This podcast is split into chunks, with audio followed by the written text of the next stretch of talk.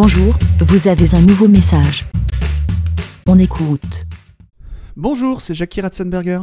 En ce moment, je suis très agacé quand j'entends parler de réchauffement climatique. Le déclencheur étant les activistes Just Stop Oil, dont les actions consistent à profiter de l'aura d'une œuvre pour voler de la visibilité qu'ils n'auraient jamais eue. La cause est peut-être juste, mais la simplifier l'a rendue simpliste. Le pétrole n'est assurément pas la seule cause du changement climatique. Pourtant, dans les médias, il n'est question que de décarboner, de supprimer les énergies issues du pétrole. Comme vous le savez, je suis plutôt fan de sport mécanique. Ce qui serait attendu, c'est que je crache sur les voitures électriques. Ce ne sera pas le cas, je n'ai aucun souci avec la voiture électrique.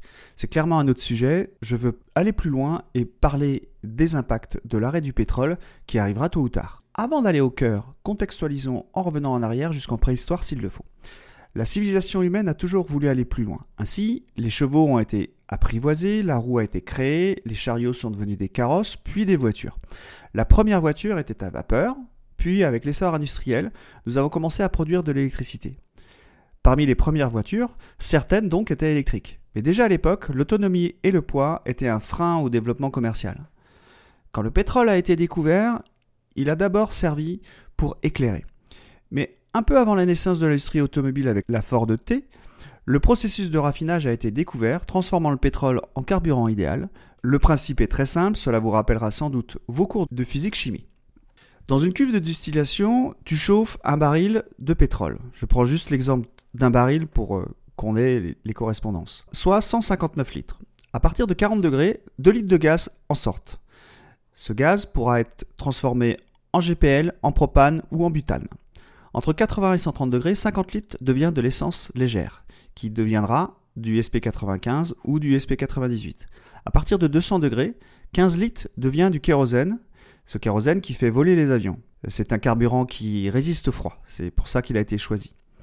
Entre 260 et 350 degrés, 43 litres deviendra du gazole ou du fuel domestique. C'est à partir du gazole qu'on fait de l'huile de lubrification ou de la graisse. À 350 degrés, 49 litres deviendra du fuel lourd, donc c'est du carburant pour les bateaux. Et enfin à 380 degrés, ce qu'il reste deviendra du bitume pour les routes. Vous vous souvenez de la maxime de Lavoisier, en chimie rien ne se perd, tout se transforme. Dans le pétrole, il n'y a rien de plus vrai. Car absolument rien n'est perdu. Depuis des années, il a été le produit miracle, pas cher, facile à extraire et dont ses produits dérivés sont utilisés massivement avec les conséquences sur le changement climatique que l'on sait. Comme les activistes Just Stop Oil, soyons simplistes également. Si on arrête le pétrole, plus de kérosène, donc plus d'avions. Plus d'essence, donc plus de voitures thermiques.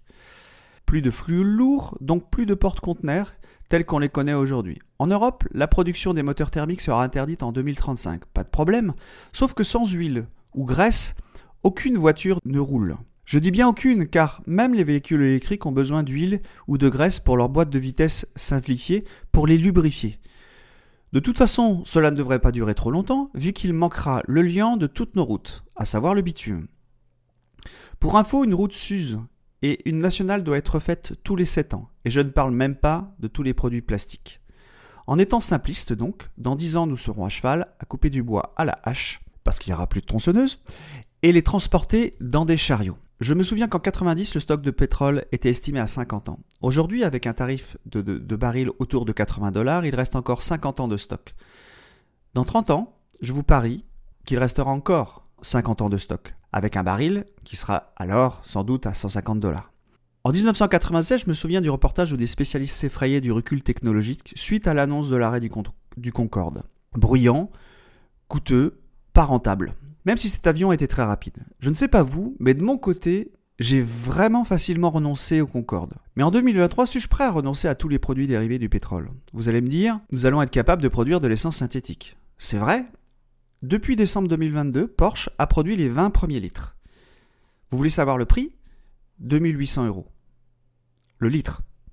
Cela progressera bien sûr, mais quand même, il faudra attendre. Le futur proche, les experts nous l'assurent, sera électrique. Et là, l'économie d'échelle marche déjà à plein. On s'approche déjà des 20 000 euros pour un véhicule électrique neuf avec 300 km d'autonomie. Mais comme je l'ai dit, le pétrole sera encore nécessaire pour les produits de graissage ou de lubrification. Au moment où De Gaulle a fait le choix de remplacer les centrales de production électrique au fuel par du nucléaire, nous avions un excédent de gasoil. et il a été absorbé par les voitures diesel que les constructeurs français ont commencé à produire pour écouler le stock. Nous le savons, l'humanité devra trouver une autre source d'énergie. Même si la pénurie n'est pas pour demain, elle arrivera.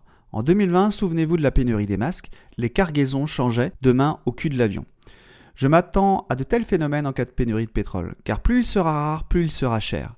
Bien sûr, c'est évidemment maintenant qu'il faut réfléchir à la production de demain, au stockage et au partage d'énergie au pluriel. Ce qui est sûr, c'est qu'aujourd'hui personne n'est prêt à l'arrêt du pétrole, et tout ce qui en découle, vraiment personne.